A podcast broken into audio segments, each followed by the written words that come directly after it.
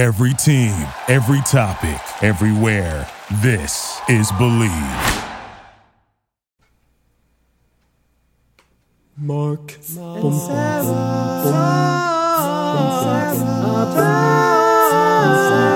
Talk about songs. We sure do. We've done it hundreds of times. It's Mastas number 160. I am your co host, Sarah D. Bunting, and I am joined, in addition to my fandiferous regular co host, Mark Blankenship, by very special guest and star of the Jastas episode from Lothies many years ago, John Ramos. Hello, John. Hello, Mark. Hello. Hello. So, you have probably figured out if you've been listening for a while, this is a, you know, even 10 numbered episode. So we're going to be ranking an album. If you just got here, this is what we do every 10 episodes, if not more often. This time we are ranking Hole's seminal album, sorry, Live Through This. Mark, please tell us more about our process here. Okay, so here is the process that we use when we are ranking an album. There are 12 songs on Hole's album Live Through This, and that means that there are going to be 12 point values that the three of us can assign to a song. The song that we put in first place will get 12 points. The song that we put in last place will get one point, and so on. And then at the end of the episode, we will add up the point totals given to each song by each person who's contributing a ranking.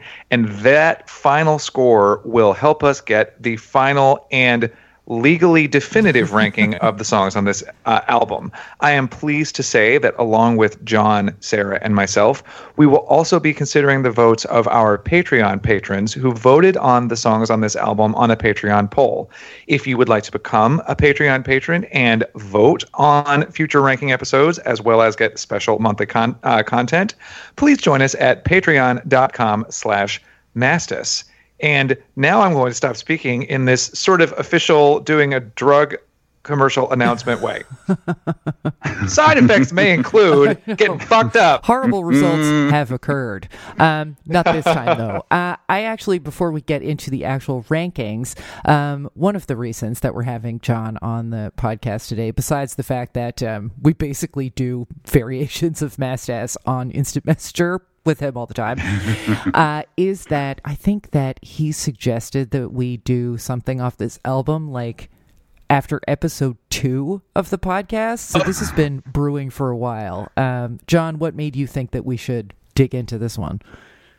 Oh well, I mean, you know, I think at the time, yeah, you you my recol- your recollection is correct. But then once you started, you know, morphing into the idea of ranking albums, you know, this is one of my favorite albums of my 20s and i think is held is so seminal and has held up in so many ways that it just seemed like an obvious candidate so uh, here we are I think that's. I also right. feel like it dis- it distills the Mastas ethos so perfectly that we are ranking a whole album, but have not ranked a Nirvana album, and uh, that if you want to sum up the way that we roll over here, that's that's how we do. I also do want to point out um, that John, you are the first person to be a guest on a ranking episode, so I hope that you will take this laurel uh, in the spirit with which it is presented. Uh, this is an honor not to be taken lightly, but that's why we have you on the show because we know that you will see this for the auspicious moment that it is. i will take that just as i take everything I'm really trying not to make a dirty joke, John. I'm trying. uh, I'll take over. We're all about to be incepted, and um, let's just move on. Um, starting with our first track, unless Mark or John, you have any other housekeeping to do up top.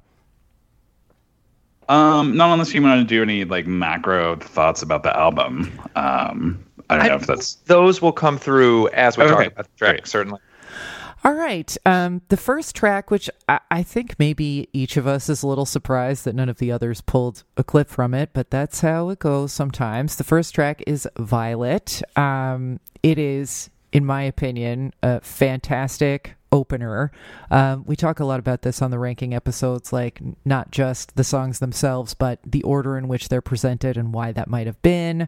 This is definitely a, you know, great this is a great place to start with this album. It's a battle cry. Um, I think it's. Uh, I think there's this great rock scream from Courtney Love, but it's not. I mean, it's supposed to be punk, but there is this controlled power um, to her voice, even you know whether it's a rock scream or she's just singing something relatively straight. That that's a point that I'm going to be making repeatedly. Uh, that she has this underrated control um, of what's going on, even when it sounds like an out of control rant. It's completely designed um, in the levels of sort of entropy that are occurring, in my opinion. Um, I love the play on violent in the title. There's a million great lines uh, in this joint. I regret now not clipping something from it, but maybe one of you wants to sing. Uh, and Go on, take everything, take everything. I want you to. I dare you to. I dare you to. Like, nope, no thanks. You're you're fine. But, Keep it. but it's want, it's want, and then dare, right? Yeah, Or no, I it's want misremembering and then that? dare. And then dare and need and demand And and, you should all learn of that. how to say no. Should I? you, you didn't, and you seem to be doing pretty well for yourself. Um, this ranked pretty highly for me. It was my number three song on the album, so that's 10 points. I was going to say in case anyone's keeping score, but of course someone's keeping score. I I actually am writing that down right now because I am in fact keeping score. Uh, John, what'd you think of this this lead off track? Um, yeah, so many things to say about this. I mean, first off, yeah, none of us clipped it, but this song doesn't need our help. no, no, it doesn't. That's right. um, it's definitely the most popular, I think, widely used and heard song on the album. It was used in Bridesmaids. It would use over the closing credits of Jennifer's Body, which we'll get to. Um, kind of famously inspired by her relationship with Billy Corgan, which wonder how he feels about that, but that's hilarious. we'll Um, find out, I'm sure. you know. I- the first note I have about this, th- this song is your twenties. Yeah. the rage, the rage that you feel in your twenties when you don't understand what life is yet. that's part of this. Then, like more narrowly, the rage about the games that women are forced to play in the sexual arena um, comes out so strongly. Giving so much to one person and having them treat that devotion so callously, um, and the the rage that you feel when someone reveals to you that they're going to be announced. Like one of the one of the techniques that she has in this, I love how she can seamlessly shift the narration, seamlessly shift the narration of the song. Like in the middle of it, she goes Yeah. into singing from the man's point of view. Uh, I told you from the start just how this would end. When I get what I want, I never want it again yeah. um, when someone reveals themselves to you as being an asshole and you don't believe them until later on you know that they're an asshole it's so frustrating. Um, and i think that she captures so many things on this. And like on a more macro level since we you know we're going to talk about this here like you talk about the control of her instrument and i think uh, you know the, the she's so in control of the of the yelling parts you know the sing, singing yelling parts but at the same time you know the the band's goal with this album i think was to have a more you know more melody and control and you know a more polished sound. And i was reading on the wikipedia page that some of the influences were like stuff that you might not expect like dream pop stuff like echo and the bunnymen and joy division and then kind of more more meld like the breeders and the pixies and stuff like that. And i think you can you can really see those influences if you're looking for them um, which you would not necessarily think of, you know, when you're thinking about the construction of this album. But um, There's also a So, control yeah, to just- how, like, she, there's like a very, tw- um, in your 20s performative, like, performing Mm-hmm. of being off putting. And daring you, Right. le- That's like I dare you to love me, and then when you don't, then that's supposedly the object, but not necessarily. So, yeah. right. And there's a lot of technical stuff to this. She she often sings notes like slightly off, which I think is also she's also doing on purpose and is also in control and somehow, you know, even though I think it is a choice, it it it, it adds to the feeling of authenticity. It's just it's masterful. Um this is my number two. Uh, I gave it 11 points. Mm. Uh, I would also say that even though it's not my personal number one, if I were asked which song should endure for future generations and species, it would be this one if I had to pick one. That yeah, that's Oh. legit. Mark, what you got on this one? So I bought this CD when I was in high school and never bought Nevermind. I just can't keep stressing how much this is indicative of who I have always been as a person. Um, but when I was in high school listening to this, I listened to it in a superficial way. I was focusing a lot of my energy on deeply diving into albums by Tori Amos, Tracy Chapman, REM, 10,000 Maniacs, quite frankly, many of the albums that we've already ranked on Yeah. this show, Indigo who Girls. among us, who among us really? But I, at the time, found some of this album to be a little too abrasive for my taste at the time, and therefore didn't really listen to it at all in my 20s, with the, the exception of Miss World, a song that just has always been in my life. But we'll get to that in a 2nd And then in the last three weeks, in preparation for this episode, I have listened to this album more carefully than I ever have in my life. I am now more familiar with it than I ever was when it was initially out.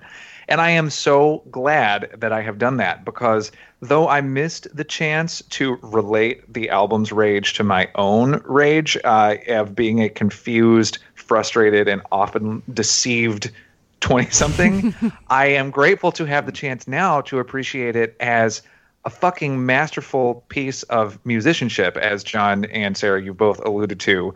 And I am also so relieved on a macro level that I can listen to this album without any of the attendant bullshit that came around the narrative of Courtney Love's life Ugh. in the 90s. Because now I can just, it's like I don't have to have all that in my ear when I'm listening. I can just th- hear, oh shit, this album is amazing. And Violet is a song that uh, distills that so well. It also obviously uses the fast, slow, loud, quiet, pretty, ugly dynamic that runs throughout the whole album, but it does it uh, in the service of this grand theme of the album, which is being a woman, being a partner, being a person can fucking suck in America. And let me explain how that makes me feel, even though you would rather I didn't. And uh, yeah, even yeah, though you think, think my that, husband told me how to express myself. yes, like there are, and you know, this is you. this is just a really great thesis statement with which to open an album Yeah. in which exactly a woman is saying, you know what, my husband didn't tell me how to do this, society didn't tell me how to do this.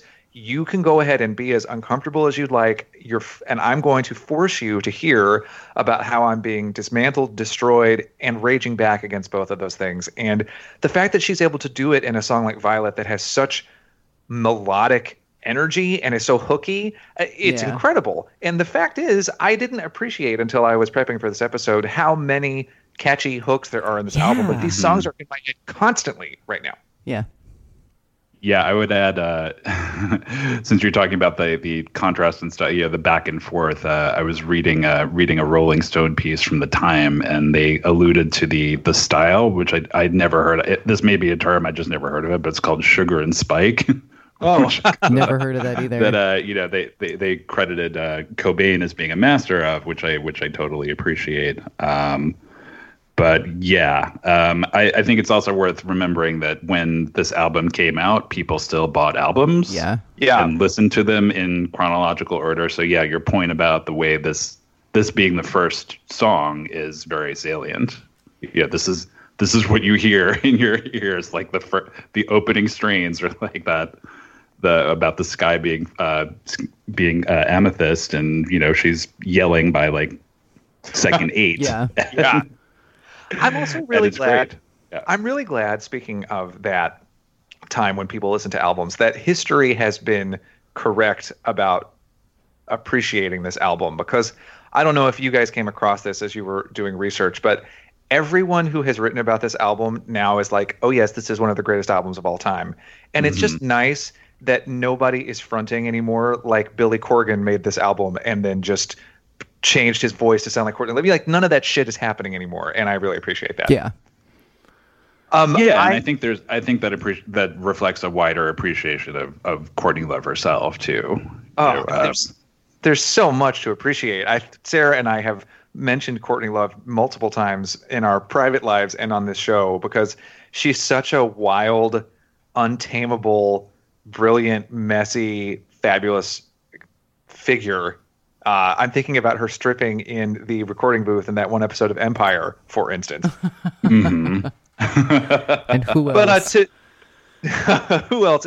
But bringing it back to Violet, I put this song in fourth place and gave it nine points, and the patrons put it in first place, so it gets twelve points from the patrons. All right, early leader. Now, the next song on the album is one of the songs that had a video. Well, Violet had a video, but the video that really got my attention first was for Miss World, which is track two. And I indeed it did ask for a clip from that song. So let's hear a clip of Miss World.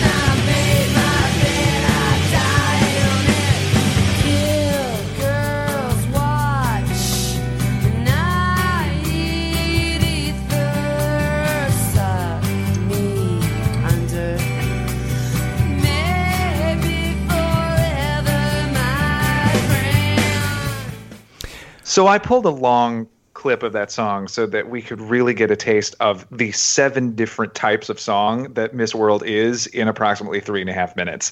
The vocal control that John was talking about a second ago is so on display here. She's got that growl, that bray. She's got those moments where she knows exactly when it's time just to say the word yeah. You know I pulled but this just sort of clip, right? say it.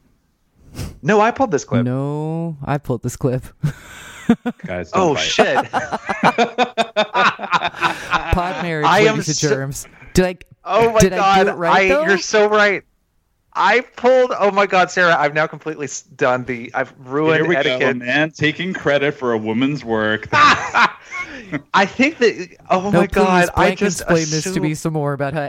But here's the thing: you were saying, you were saying everything that was my reason for cutting exactly where I did, and I'm staring at my notes like, what the fuck? I pulled this clip. It was two days ago. So that's kind of awesome. I think. I'm so embarrassed. It was just amazing. Sarah, carry on, like, though. Yeah, I pulled. This is what I would have done. I'm just gonna go with it. oh, it's just like so deep. I, I'm just so deeply connected to and love this song so much that I can't even. You're right. I just didn't. I didn't do it, and I totally thought I had, and of course I didn't. Okay, so Sarah, I totally stepped on your time. So please carry on. Um, I I love this song. I sing "I Miss World." Somebody kill me probably once a day. I sing it to the cats. I sing it to my husband. I sing it to the universe. Um, this I love the sing songy like nursery rhyme bit at the beginning, and then she goes into this um, image with these guitars that are like so '90s that you can taste them. You can picture the Bettie Serveert album cover listening to these guitars. um, it, it sounds very of its time. Um, the use of like beauty pageants as the symbolic prism to shine the song through is maybe a little like it feels a little done now, but I mean it was you know the '90s. It's fine. Uh, and again, the the chord progression and the way that she goes back and forth between this kind of grinding vocal and a more straightforward one and the spoken part which suggests to you that she like she does have this actually lovely instrument that she mostly uses to be to, like furiously screaming is like I love those contrasts within a single song all over this album but especially here this song doesn't feel quite finished to me it's like almost there. It's not quite finished. I do really love it though. It was my number four song, nine points. Mark, please please continue about our um, mind meld clip and how you felt. Well, if, if I can get the blood to rush out of my head back into the rest of my body, I look, I, think it's awesome that it was like I clipped it so perfectly according to what you would have done that you just assumed you did it. I, I feel like I legitimately You guys really are had- pod married. That's what it comes Seriously. down to. Yeah, because when you said I pulled this clip, I was like convinced that that couldn't be true. And I'm I'm staring at it on the board and I'm like, "No, this is how I list clips and that's how it's listed." Like I, I mean, am I crazy? No, you're right. And of course, now as I look through the rest of the songs on the album, I remember the two that I pulled clips for and sat at my computer making the files for. Like I, I didn't sit and make that file, but in my soul, Yeah. my ass. And I saw into your soul. Please please continue describing what I saw when I Oh. when I peeped in there. Yeah, seriously, this is why this marriage works. Um, so I, I just think that again, the stuff that John was mentioning about vocal dexterity is so apparent in this song. I just find the arrival of the "I made my bed, I'll lie in it, I'll die in it" section so satisfying because you can feel the the fuse on the dynamite getting Yeah. closer and closer and closer as she gets there and then boom it goes off and the guitars are so satisfying and i just think that the production on this song is so great and it is somehow the perfect blend of lo-fi and polished like you can really hear the instruments you can really hear her but it doesn't sound overly prettified and i just I love this song so much. It was my number one, as you probably could have guessed by now. um, I get twelve points, and Sarah, I'm I got so caught up in uh, how I was going to worm my way out of that corner I backed myself into. I didn't write down what you said your ranking was. Uh, Can you tell me number again? four, nine points. Okay, so that's. 12 points from me, nine points from Sarah, uh, and the patrons put it in third place, giving it 10 points. And John, I'm wondering what you think about this here old song. Did you pull a clip for it too? well, now I feel like I should at least say that I did. um, so this song was very interesting revisiting for me. I mean, for me, like this album, for one thing, you know, every song on this album like starts with a thousand points. So like, the few points that we're adding on here are like so small in the in the grand scheme of things. But for me, it's interesting what Sarah was saying about the song being a very a product of its time because for me it has aged a little bit poorly um, and you know the the themes of like distorted self image still like hold up I think so well but like musically for me like um, I I the the the part that really gets me not as well as it used to is the what you were just talking about the I made my bed I'll lie in it. For me hmm. that that part sounds like a little bit obligatory and a little pat in a way that the very very little of the rest of the album does for me. Um yeah, I can see that. so it's it's aged a little bit poorly for me again hmm, like mm-hmm. and, and especially the front half of this album was something that i wore out like you know constantly. So no shades in this world it's an unbelievable song and deserves its place in history but for me it's only uh, number six seven points Ooh, interesting. I love the ranking episodes for just this reason. Yeah, and I can totally see your point that this is the one that sounds the most like it was meant to be the radio single. right Yeah. right yeah i think now that you say that that's that's yeah, a, that that's it would have been on excellent- FMU constantly. Anyway, So, uh, John, uh, would you care to tell us a little bit about track three, Plump? track three is plump. Um for me again um you know no shade to the no shade to anything on this album. Um this is a song that again works better for me thematically than it does in execution. I mean i do love the line like i don't do the dishes i throw them in the crib. That's just so It's so- evocative. yeah, it's sugar free. and you know as one of as one of three voluntarily childless people on this on this podcast i feel like we can basically get behind a lot of the message of this song but the actual music on this one is just so unrelentingly rough that again i like the idea of it more than the experience of listening to it. Hmm. Uh, so for me it is number nine four points hmm. Hmm. I have to say that I am right there with you on this song. There are a couple of places in this album where, like you said, it's just a little too rough and it's a little unpleasant. And I agree with you that lyrically, this song has great moments. The one that you referenced, obviously, and then the the line "They say I'm plump, but I throw up all the time." like, it's pretty Yeah. good distillation of how how women deal with a bunch of fucked up shit. Um, but yeah, for me too, this is a song that again I like this whole album, but the fact that it's between Miss World and Asking for It means that I'm always kind of itching for it to just go ahead and be over. Um, so I put this song in tenth place, and uh, that means it gets three points from me. And the patrons also have it in tenth place as a tie, so it's three points from them as well. Sarah, what are your thoughts on Plump? Um, the first note I made is this is the track that's playing when someone is out of place at a grimy club in the movies.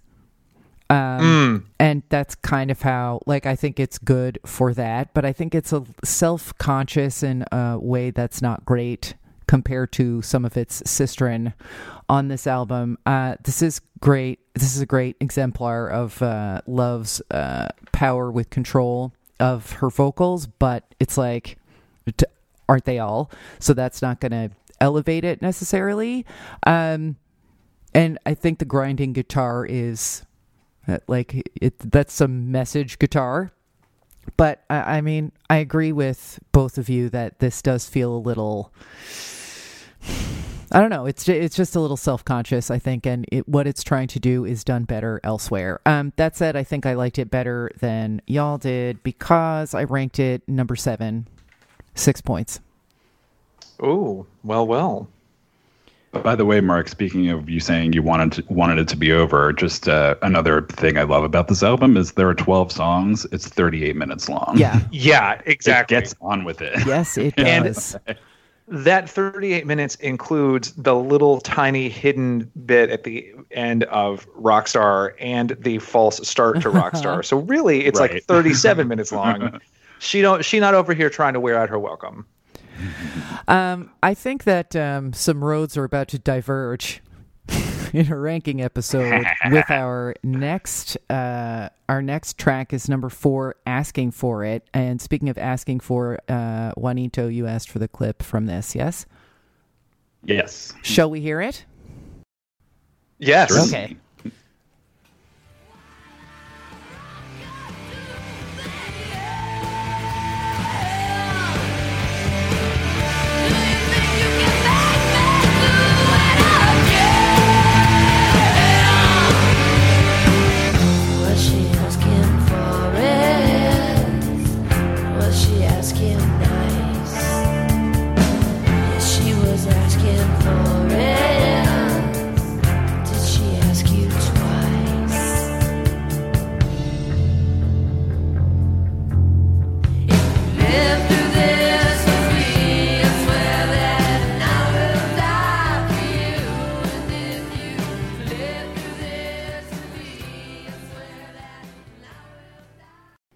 Shall I go first? Sure. Okay. Um, I, I want to like this more than I do. Um, and I used to like this more than I do. This is the one of the ones for me that has not aged particularly well because I think that when I first heard it, it I felt seen, and I I value how I met the song back in the day, but now it just feels. I- th- just think there are other songs on the album that do this better. Um, and th- there is there is an argument to be made that this is placed incorrectly on the album. Like I think it might work better for me at this juncture if it were further up or further back, but as it is, like the way that it's reflecting Violet for me is not quite successful. Um, but again, like I like this whole album pretty much. I love her quiet menace um, on this and the control in this particular song. uh, particularly from a figure that we're used to thinking of as like out of control is kind of her brand. Um, You know, purposefully, I'm sure, but still. Um, so this was kind of again. There's there's nothing to hate here, but I had this at number nine with four points. Hmm. All right. Well, John, uh, what prompted you to call for Shall a I clip? go? Okay. Well, this is really interesting, and I'm glad that so, due to my own uh, laziness slash busyness, I did not get my clip selections in in time for them to be picked by me. Um, so I had the interesting. I had thought yesterday I was like, oh, it'll be interesting to see what Sarah actually clips of the, and Sarah and Mark actually clip of the song, what they think is This the best this part. This was Mark. for me. Yeah, I Oh, actually did do Mark, this okay. one. yeah. So I actually think the strongest part of this song is the beginning. Um, the the opening line, I, lines I love so much. Every time that I sell myself to you, I feel a little bit cheaper than I need to. And the opening guitar licks when she's singing a little bit softer. Um, that part to me is the best part. But for me, I just have always loved this song. It hasn't, you know, I I get what you're saying, Sarah, but for me, this this hit this hits a note just because it's it's not as uh it's not as hard edge mostly in terms of the sound that it's it's a I see it as more of a companion piece to Violet rather than a, a competitor to it. right. Um, and the themes of you know of consent and self degradation that you know haunted her then are now more relevant than ever. I think I you know I uh, one other thing I love about this album is that you know there are the I, wouldn't call it subtle necessarily, but the the lyrics still have a strong literary and poetic influence, and they're open to a lot of interpretation. Um, For me, anyway. Uh, so to me, it almost feels like she's quietly talking about you know if she's if she's the the issues of consent are not being forced upon her by any one man, but almost by society. Um, she's indicting, you know, making a wider indictment than any just one person. Um, and to me, that's why a lot of this, you know, the song has has lived on for me, and and you know, it still holds up. Um, so I put it at number three, 10 points. I really like the phrase quiet menace that you described earlier, Sarah. And the reason that I clipped this song where I did was because I really like hearing her say, was she asking for it in that conversational way? And it's almost like she's smiling as she says it. I just find it kind of chilling. And I always imagine, even in high school, I imagined her singing that portion of the song while holding a long stiletto dagger at a man's throat. Right. There's something very Russian spy. This avenging angel. Uh, Yes, but yeah. she's so she's in such control that she doesn't need to be loud in this moment. And that is also why I feel like you said John that this song makes a nice complement to Violet because it is the seething silence of that same type of rage. Now, not to say that asking for it doesn't have loud sections because we've heard part of that in the clip as well, but I just really like the uh, the menace there, and I also think it's interesting the way that she uses that album title in this song. Uh, if you live through this with me, then I will die for you. And I've always thought about the question of who is that line directed to who is she is she talking to a partner is she talking to herself is she talking to a friend? I like that i don't know and that it can be lots of things like you were saying too john. So right. i don't know if you guys have any thoughts on who she's talking to when she says that.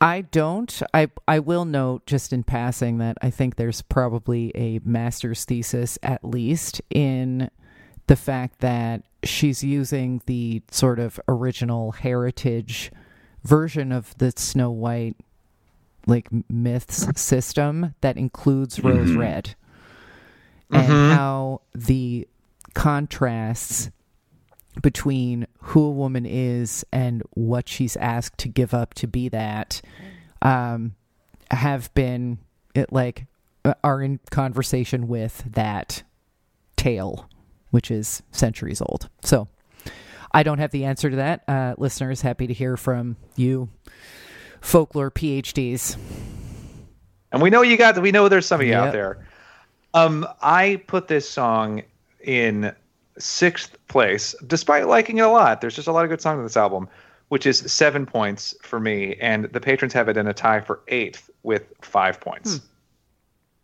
So next we have the song that eventually gave us the title of a Diablo Cody horror film, uh, among other things, as has already been alluded to. This is Jennifer's Body, and John also called for a clip from this song. So without further ado, here is a clip from Jennifer's Body. And I clipped this one, so I'm interested to hear how I did um, for John.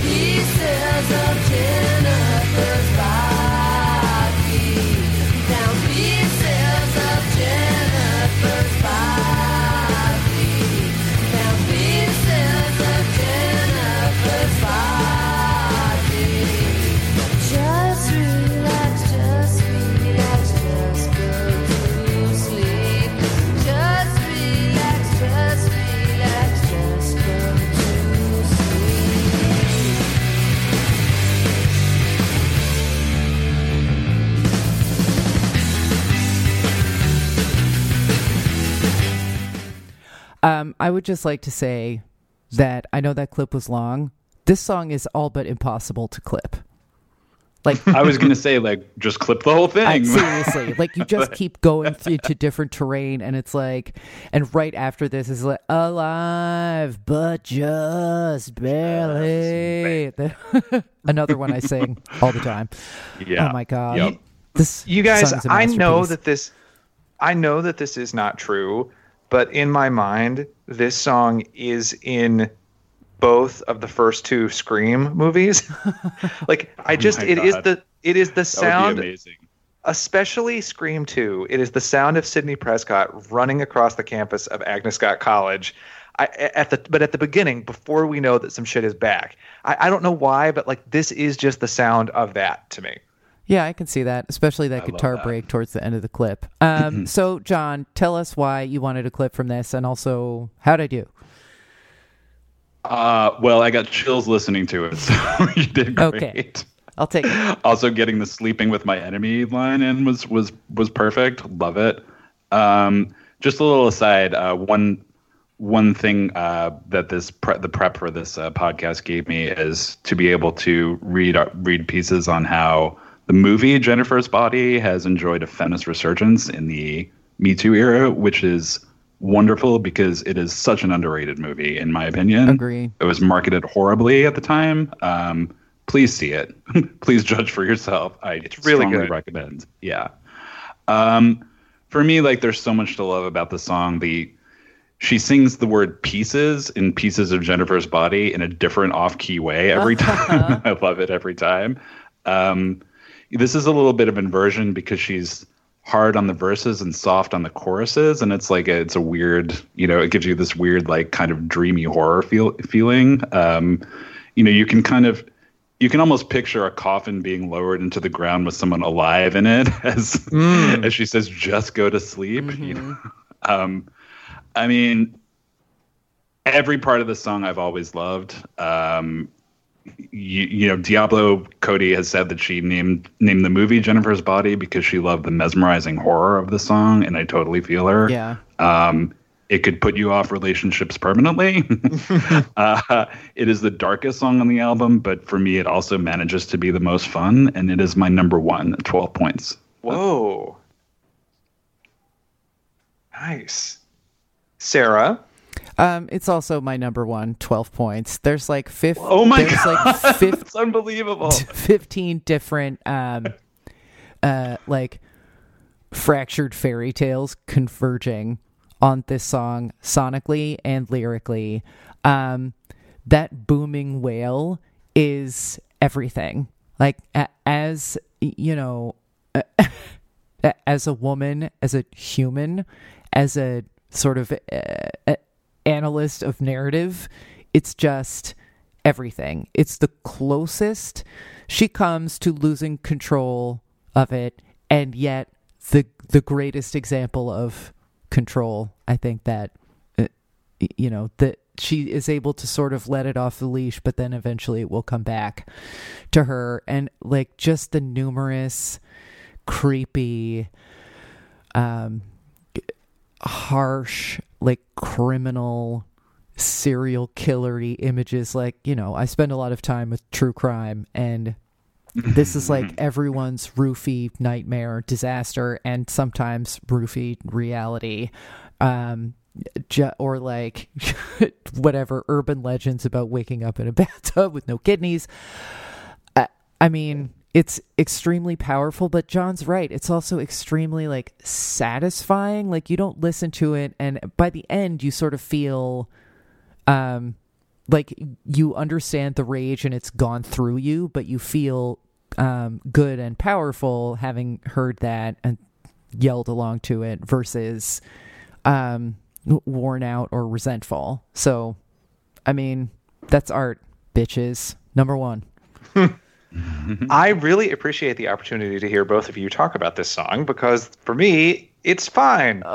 Oh, really Yeah, this is I like this song, but it did not have that impact on me. But I think now having heard the two of you talk about it, I will listen to it with fresh ears. I've always just thought, yes, this song is good. I've also associated this not in any way. This is going to sound horrible, but I do associate this song somewhat with John because I first heard it and really decided to give Hole a chance. Are you saying that John has made you has put Yes, you off John, the idea uh, of relationships forever?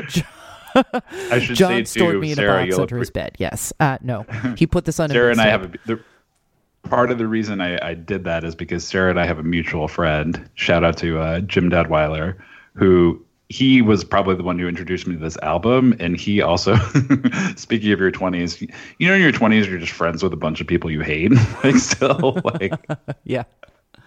Um, he had a friend named Jennifer, and we used to play the song and make fun of her like very meanly. There was a dance, but, like, but that's another association I have with the song. It's still my number one, like outside of that. Oh, I but like, forgot the dance. gives me joy in that way. But Well, for me, um, I I felt fine about this song, and I put it in seventh place.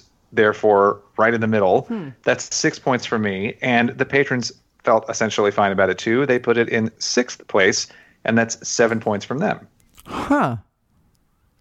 That's a hell of a thing. But you know, this is this is one of the reasons. But hearing you both talk about the very particular personal connection that you have to the memory of this song, but also the things that you found in the song, that is another reason why we can all agree that the album as a whole is great because there are enough things going on in it that what one person doesn't hear, another person will hear, and who knows what we'll hear in four years if we listen to this album again. I think it's not every album that is this open to broad interpretation. I also wonder before we move on to doll parts, John, did you expect that this would be your number one when you went into the research process?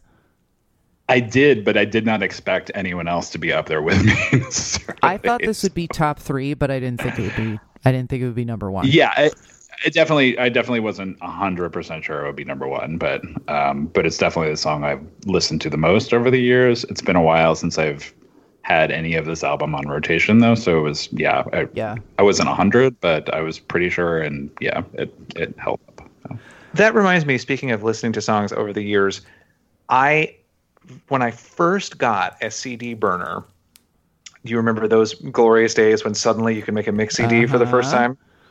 Mhm. The first CD I ever made, mix CD, was called CDs I Leave in Tennessee. And it was just like bits and bobs from CDs that I wasn't taking with me to college anymore. And Miss World is the song from this album that made it onto the CDs I Leave in Tennessee Huh. CD. Okay. And I think that's one of the reasons that Miss World is my number one is because I've been listening to it because I wore the shit out of that CD when I was driving back and forth to college. so I feel like that is another reason that Miss World is so deeply ingrained in my number one. And the reason I bring that up is because I knew going in that Miss World was my number one in response to your mm-hmm. question, Jennifer's Yeah. body. But I anyway, gonna, yeah. carry I mean, Jennifer's body. Like, I am accustomed to hearing a Sugar Cube song after Jennifer's body, so it was a little jarring to go straight to doll parts. That was on side two. Guys, remember remember Napster? Speaking of CD, I Oh, was going to make yes. an Napster reference also. I, I had a CD burner, and when I first got a desktop computer, and I used to go on Napster, and the thing that still sticks out to me is how like they would try to get around like copyright infringements by purposely like mistitle, like misspelling the, the artist, like Modana. I remember. Hail. I actually remember also downloading. I- I feel like it was I downloaded the the Back on the Bus Y'all live album by the Indigo Grills. Maybe it was Indigo Girls, like Riot Girl, but I just because I was thinking I would go to the Indigo Grill. I bet the food would be good there. yeah.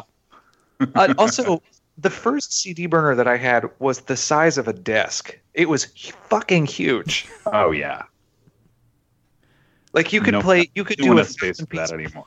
you could do a thousand piece puzzle on top of that thing. well, Speaking of next, pieces. um, as as Sarah has mentioned, we come to "Doll Parts," a song that I asked to clip, and I did in fact make this clip. Are we all in agreement Yes. that I pulled this one? Yes, stipulated. Um, this Are you sure now? this is the first clip that I pulled and was not pulling for John and wasn't falsely pulling for Sarah. So this is the first actual clip of mine that we've made it to in this episode. Before we begin, I do want to shout out my friend Devin, who we recently heard giving a great voicemail question uh, in an earlier episode. When Devin and I were in high school, Devin told me once at length about this performance piece that she did for her high school talent show to this song where she was wearing like all black and surrounded by doll parts Oh and I God. just I just feel like that's what being a sensitive smart kid in high school is. You just install a mountain of doll parts and you blow your fucking mirror. high school's mind. Father. Oh my god. mirror. Is it clip time? Um, well, n- do you want me to tell you about the shockingly uh, ill-judged talent show performance that I gave when I was in high school? yes. Okay. Thank you. Thank you for saying yes, because I clearly wanted you to. Because hearing, remembering Devin's amazing story reminded me that when I was a junior in high school, I had just come back from the summer at governor school where I met Devin, where everyone was so into each other's creativity. And so I decided I was still riding that high that I was going to perform an original monologue at my high school talent show in which I played a young southern boy who was sitting on a rocking chair and was speaking to the ghost of his dead grandmother. And in between sections of the monologue where he was speaking to grandma, he would sing seg- I, I sang little snippets of a of an old spiritual that my grandmother used to sing to me. So I imagine me sitting on the stage of a gym slash auditorium in a chunky sweater, earnestly singing an old spiritual, and then looking up to the sky wistfully and speaking to my grandmother, and then know that I heard the booing all the way across the gym. Well, I mean, just the words original monologue in high school talent show made me so sad already. yeah. And then like We've all made that I could just mistake. and I have never. I was so mortified, but I got through it, and then uh, now I sort of think that that was cute. Anyway, here is a clip from Doll Parts.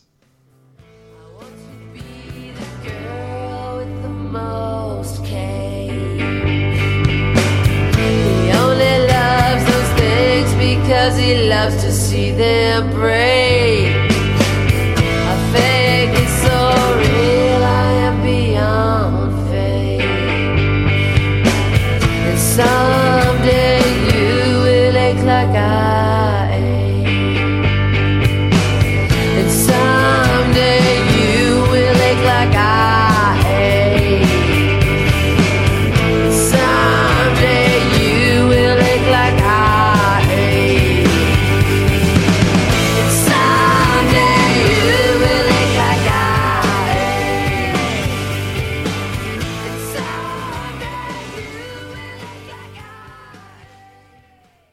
I put this song in fifth place, which is eight points for me, but I wanted to clip it nevertheless because I think it's a really great example of how when she wants to and when they want to, Courtney Love and Hole can do a lot with very little.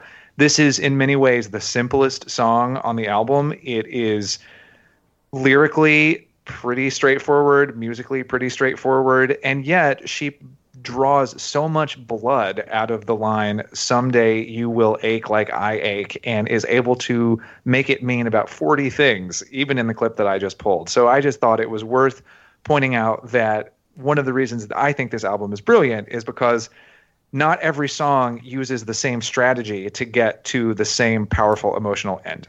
That's a really good way to put that. Um, I think this song was sort of like, in listening to it this time, kind of a flashpoint for my thinking about the contrast between how I felt about her back then, which was um, before I sort of fell in love with this album, was much more like much more um, higher proportions of being put off and uncomfortable and reluctant to hear what she was saying, which of course were things I already knew.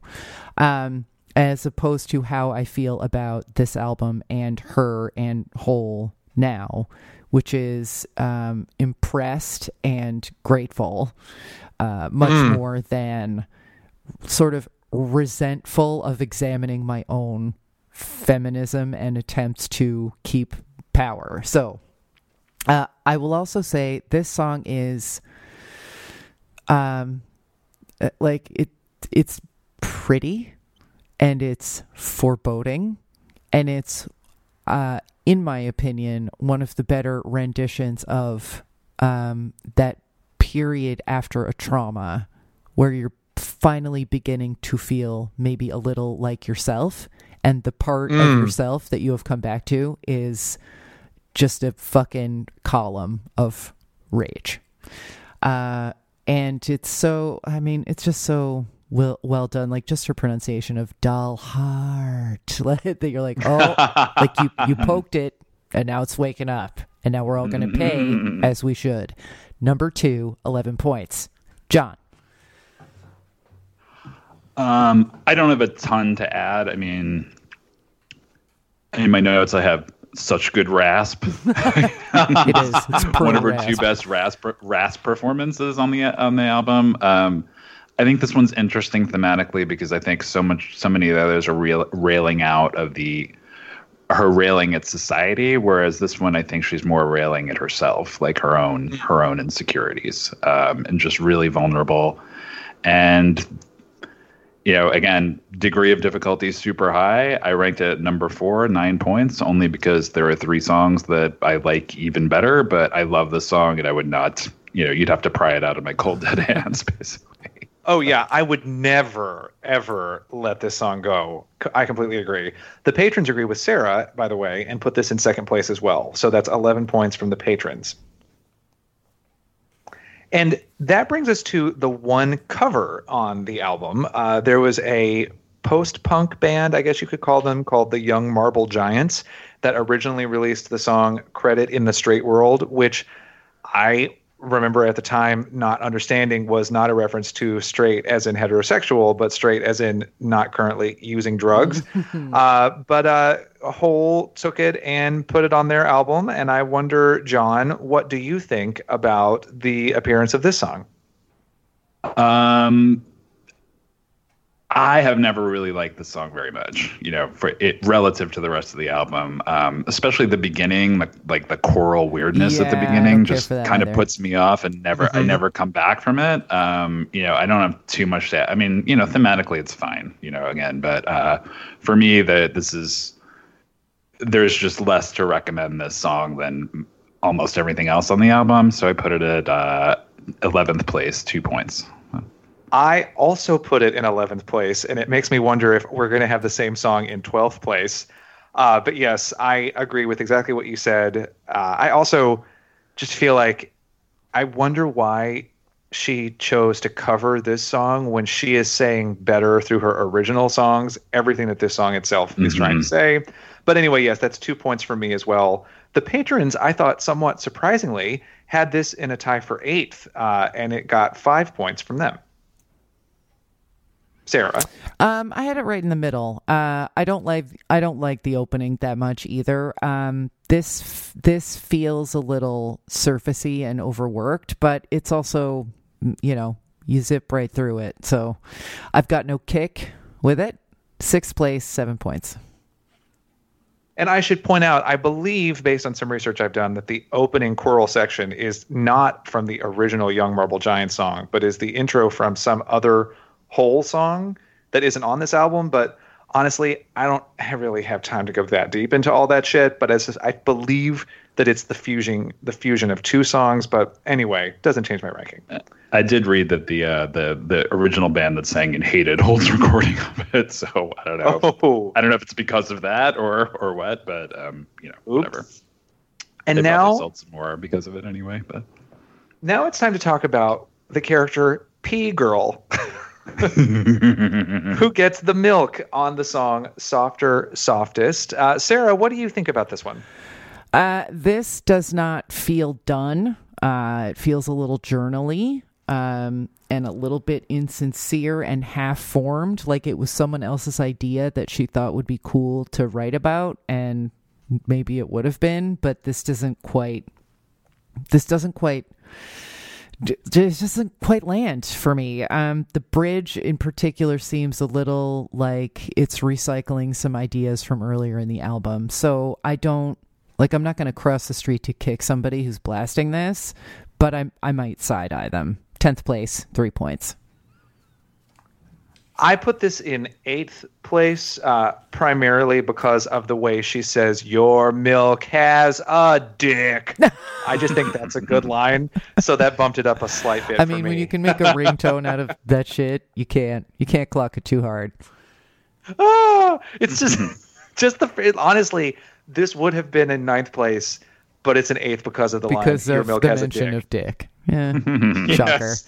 Uh, so that's uh, five points for me. Uh, and the patrons have it, I thought, remarkably in fifth place with eight points. Y'all go ahead, Hey, blast they out like Pete milk Girl. dicks.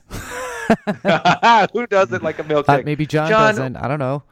What are your thoughts on milk dicks, John? Well, actually, this song, you know, as I agree, the lyrics are a little bit unformed. Again, we, we were talking about how sometimes the lyrics are opaque and you have to, you know, interpret them. And I think I've read that this is this song is about you know being being abused as a child, you know, being bullied as a child. Not sure I. Not sure I get that from the lyrics, to be honest. But musically, this works for me. This is like peak. Ra- this is peak rasp for me. If uh, uh, uh, so, I agreed with the patrons. I put it in five eight points. Oh, very interesting. Pardon me while I just do some quick math. Okay, great. Sarah, I think that you have called for a clip for this next one. Am I, I right? I sure did. Um, it's the "She Walks on Me" track, and it's funny how you sort of get partway through an album and you expect certain songs to keep the, that they'll eventually like float down and be pushed down by other songs, and this one like stayed pretty stable where it was. Uh, let's hear a clip.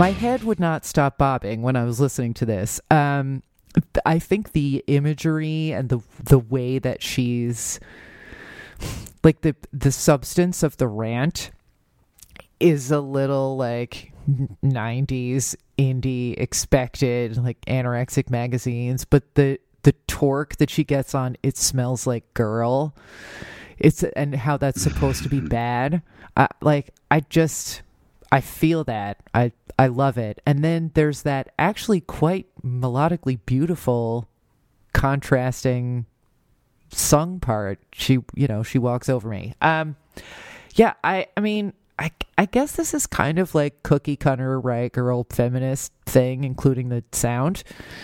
But I don't care. I had it in fifth, eight points. Nice. John, what do you think of Um? I have in my notes. I have in my notes that the chorus of this song is the closest she will ever get to sounding like Toad the Wet Sprocket. Okay, I was I went in breeder direction, but yes, it's very it's very t, t the ws. But that's no that's no insult. I I owned that album Fear, and then I also bought their album Dulcinea, which maybe I was the only one. Anyway, It might have been. Uh, but Fear was a great album. So I, I, for me, this song is, I think, I must regretfully say, ranked a little too low. Um, but you know, we're only human, and rankings change like the sun and the seasons. Uh, but I currently have it in ninth place, which is four points from me. But I, I, I, it's partly because of what you were saying, Sarah, that it's a little bit like, of course, there has to be the song where she talks about magazines and but I, I think that there that there is a bratty energy to it that made me it makes me enjoy it more than I'm giving it. it. It, Yeah. it is like sonically fun to listen to. I think. Yeah, I agree. So I can't change it now, but I think if I were to do this again, I would probably rank it a touch higher. I mean, it doesn't talk about milk dicks, but that's Yeah. Well, it's still okay. Uh, you don't but want to anyway, go back to that well, do you? ni- ninth place. no, you don't want to go. There's only so many times you can you can call on the milk dick to uh, make your point. Is that what you're saying? Yeah.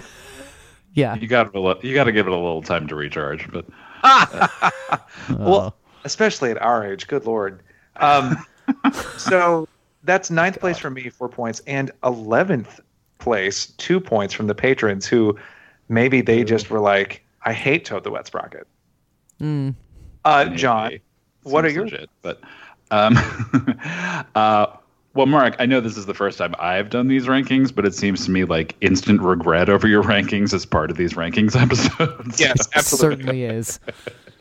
Um, so yeah, this was as as I said before. I used to wear out like the front half, about the first two thirds of this album. This this this song never really um, was in my rotation, even when I was listening to this album a lot. But um, I agree with Sarah. Actually, I really like the the headbanging part of this and the meld with the um, you know the soft parts works really well. Um, it's definitely to me like whatever whatever she may be going for thematically, it's definitely lighter fare than than a rest than than a lot of the others. But that's not a bad thing necessarily. It can't all be like you know, it can't all be like crushing you with the weight of its message. Um, so I split the difference between you two. I ranked it in number seven, six points. But in terms of your regret, you wish that you had ranked it higher as well. Oh no, no. Oh. I was just talking about yours. But. Oh yes, but yes, I inevitably one feels certain pangs, twangs, you know, like perhaps some of the country feels after a recent presidential election. Uh, hey, keeping it If relevant, only. y'all. Uh, so next is the song "I Think That I Would Die," a song that was written in direct response to the Department of Family and Children Services taking Frances Bean Cobain away from Courtney Love and Kurt Cobain after a Vanity Fair article suggested that Courtney Love had been using drugs while pregnant. And she wrote this song about that, essentially. But here is a clip.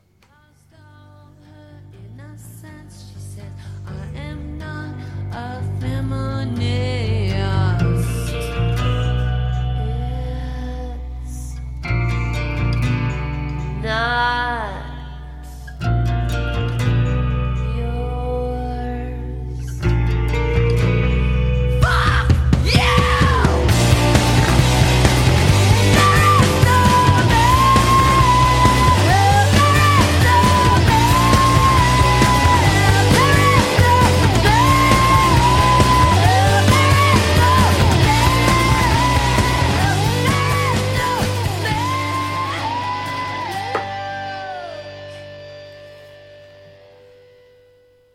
You guys, you want to talk about some surprises that come in a ranking episode?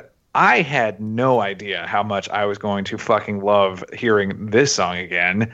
That might be the greatest fuck you in the history of recorded music, as far as I'm concerned.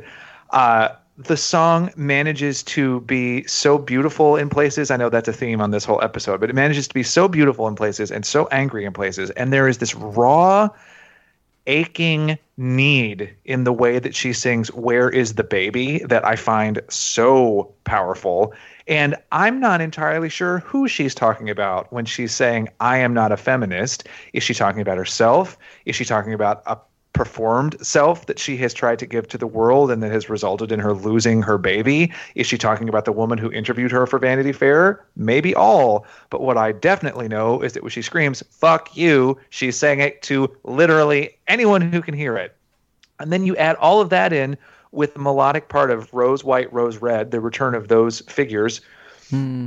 I think that you just get this dense portrait of feminine archetypes that are tearing her apart and her desire to be a mother, but her feeling suffocated by what mothers are supposed to be. And all she can do is just, in her empty armed fury, scream that she cannot take it anymore. And when she screams, there is no milk, it's like, is it?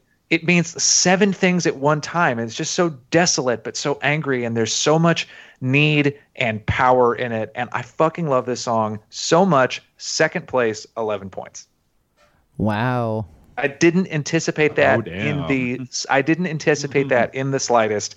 Let me also add, though I put it in second place and gave it 11 points, it's the only song that got zero votes from the patrons.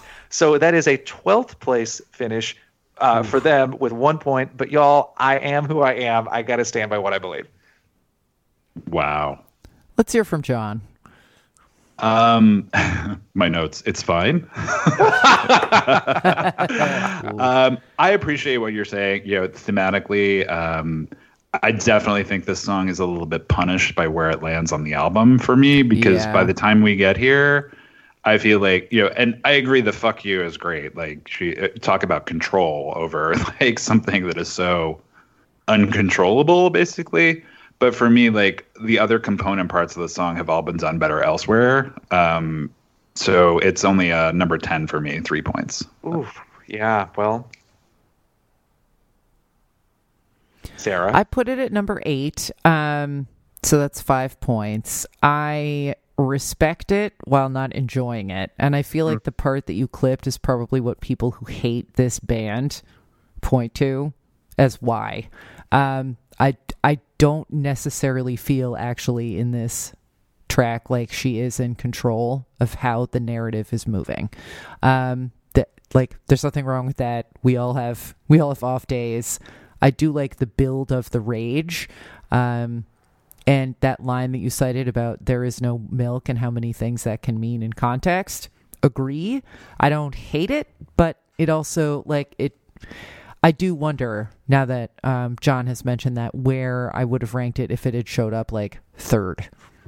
In the right. album. If instead of Miss World into Plump, it went Miss World into I think that I would die. Because I Mhm. just I Yeah. feel like maybe I mean is that a lot of um is that a lot of angst at the in the top maybe but you know I just I feel like by the time we get here this feels a little um built to me and not not in a good way so.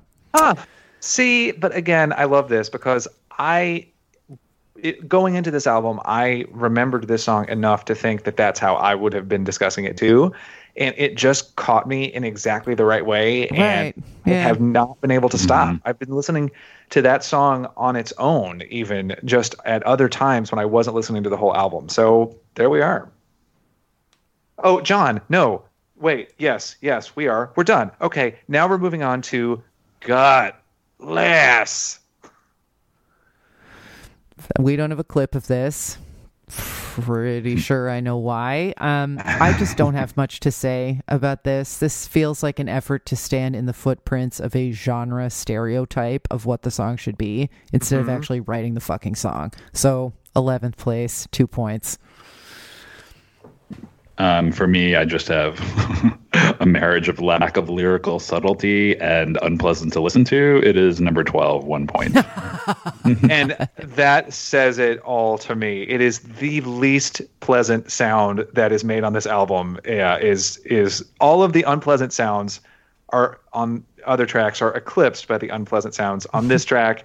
Also 12th place for me. So John, we may not agree on the top, but we definitely agree on the no, bottom. yeah. I mean, this this this song feels like a live journal entry set to music. Yeah. And yet the patrons liked it more than they liked I Think That I Would Die because it got a vote. So it's in a tie for 10th place and uh, three points. But uh, let me just go ahead and preview. This is not going to be getting a medal in our final standings. All right, so that brings us to the last track on the album, which is Rockstar. And talk about like not just regrets, but surprises. I remembered really loving this song and thought surely that I would have a clip from it. I don't. This really mm-hmm. seems like cacophony for its own sake. Like, whereas Gutless just seems like there was some sincere effort to do something that just didn't work out in a way that was pleasant. this felt a lot more cynical and especially leaving in the fuck up at the beginning like i just got the sense that they were fucking bored already and i i kind of felt getting to this track like well just make it 10 tracks then. That's allowed. You're allowed to do that. You don't need 12 to 15 um i mean i do find the i do find the like secret bits and the fuck up sort of charming but the rest of it is just like okay this is an error of album construction so this is actually my 12th place one point. Wow. Wow. yeah not where i thought that was going. In retrospect i might have ranked it a little higher but i mean a little. I mean like 11 and a half place john where'd you have this guy? Um, so for me, yeah, I mean, musically, it's not the best listen to me either, but I at least think the um the lyrics, like the the kind of calling out the imagery of everyone being the same, you know, the the the ground that she's treading has not been covered elsewhere in the album, and it's not uninteresting to me. Um, that said, it's still only number eight for me with five points. You guys, we are just out of step on quite a few songs here because this is my third place song. I more for you um I think that for you out for you, Sarah, the sort of scruffy joy that you get from "She Walks on Me" is what I get from Rockstar. There's just Uh, a yeah, there's a that. there's a bounce to it that I like. Uh, I agree also with John. It's nice that she's mad at something else, yeah and I She's just like, think that you know I- what else sucks? This actual place. I mean, like I said, should I have ranked it this low? Maybe not, but it's gonna have to cope. and I just find that the the melodic bounce of "Well, I went to school in Olympia," ah, ah, ah, ah, I just enjoy that. And there's also a part where she I goes, do "And I went that too. Yeah, it's just like it's it's it's pleasant. It's enjoyable to listen to. And there's a part where she goes, "And I went to school," that I just find charming. So that's third place for me, ten points. And then the patrons liked it too. They put it in fourth place and gave it nine points. Uh, so if you guys want to just take a minute to chat to one another, I will work out our top and bottom three songs. Here I go. Guys, we won. You know, what's the point here? The point is, I'm trying to fucking get paid. That's the point. No, the, the point is, if we don't win, you're not gonna be able to do your chip and dip commercials, okay? Uh, What the fuck do you know? You're an offensive coordinator. Crozier. Crozier. Don't ask. You know what I say about Oh that? my God, Fuck out of here with that. Okay, are you guys ready to hear? Yes. Yes, please. Okay, in 12th place, last and certainly least, is Gutless. Yeah. And let me just say, uh, it had seven points. The next lowest point total was 16. So that tells you that you, me, and the patrons, you, me, Dupree, and the patrons, nobody liked Yeah, Gutless. it had no defenders. Um, and then in a tie for 11th place, so our bottom two are with 16 points are Credit in the Straight World and Plump. And I will say that I am the the one who pretty much saved I think that I would die. From hmm. dying. like if Mama hadn't come up over here and given it that good score, she would have been next to last. But you know, that's how it goes. Topsy turvy world. I pushed her into the middle. She, all of the songs on this album are she. What am I saying? Okay, Yeah. now in terms of high scores, at third place with 38 points, we have Miss World. Okay. And to me, a bit of a surprise. In second place with 39 points, we have Doll Parts. Okay. And then in first place with 42 points is Violet. Huh. I can't believe Jennifer's body missed the podium. That oh my god, that sounded horrible. sounded like someone just dropped Jennifer's body out of the rafters, like in uh, Carrie. Holy shit! Well, if it if it it must have helps, been quite close. Yeah. Jennifer's but- body is fourth with 37 points. It's two- okay, so it's two points off the podium. just out of What, the did- money. what was the number three? Number three was uh, Doll Parts with 39 points. 39. Got it. Okay. Yeah. Mm, I can live with it. But, yeah.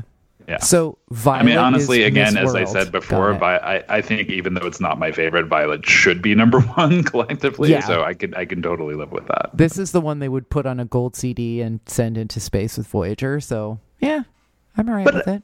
What I also appreciate is this is an album where we had a real disparity. I like that that we had a, a sometimes we were in complete alignment and sometimes we really weren't, and I think that is good. Mm-hmm. It's good for democracy. Oh, is that what this is? It's good for cheerocracy. sure. Sure, There that's you go. it. Holocracy. You're turning Um, into a cheer tater, Mark. A real pain in the ass. I One made all these clips. I made all these clips by myself. You leave me alone. Uh, huh? One last thought in appreciation of not cool. One last thought in appreciation of the different ways you can interpret things on this album is the title "Live Through This." Like I, you know, of course, it can be about living through the pain of you know many many things, all of which and more are sung about on this album. But I, the way I choose to interpret it now is like this album can give you life. Mm, you can mm-hmm. live through this, and I have been for over twenty years. So Yeah. Thank you, Or, Courtney or it can also be this live so through this. Like it True. not but Yeah. it could be. all good interpretations. Well, John, thank you so much for being our first ever guest on a ranking episode. And thank you also two and a half years ago for recommending that we talk about this album in the first place.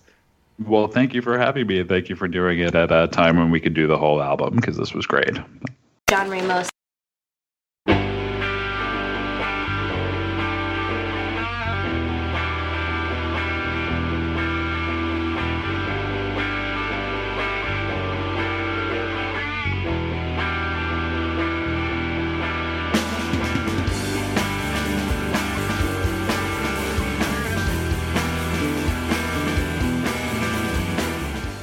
Y'all, Mark and Sarah Talk About Songs is hosted by Mark Blankenship, aka me, and Sarah D. Bunting, and it's edited by Sarah D. Bunting as well. Do you want to talk to Mark and Sarah about song requests, ads, or birthday readings? Email us at talkaboutsongs at gmail.com, tweet us at talksongs, or find us on Facebook at facebook.com slash mastas.podcast. To become a supporter and producer of this podcast, visit our Patreon page at patreon.com slash mastas, where you can get access to all kinds of cool bonus content and vote in our ranking episodes. Thanks for listening.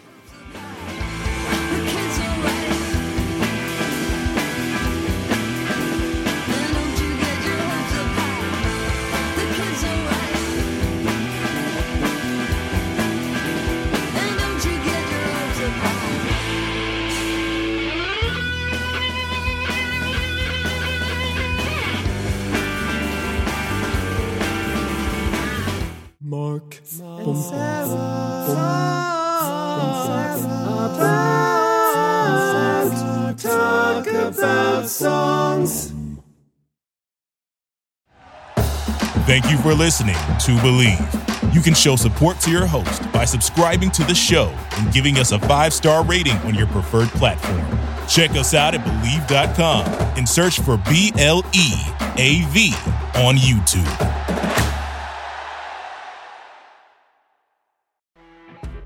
You know, when you're listening to a true crime story that has an unbelievable plot twist that makes you stop in your tracks? That's what our podcast, People Are the Worst, brings you with each episode. I'm Rachel. And I'm Rebecca. We're identical twins who love true crime cases that make you say, didn't see that coming, and we hate the people responsible for them. Listen to People Are the Worst now on Apple, Spotify, or wherever you get your podcasts.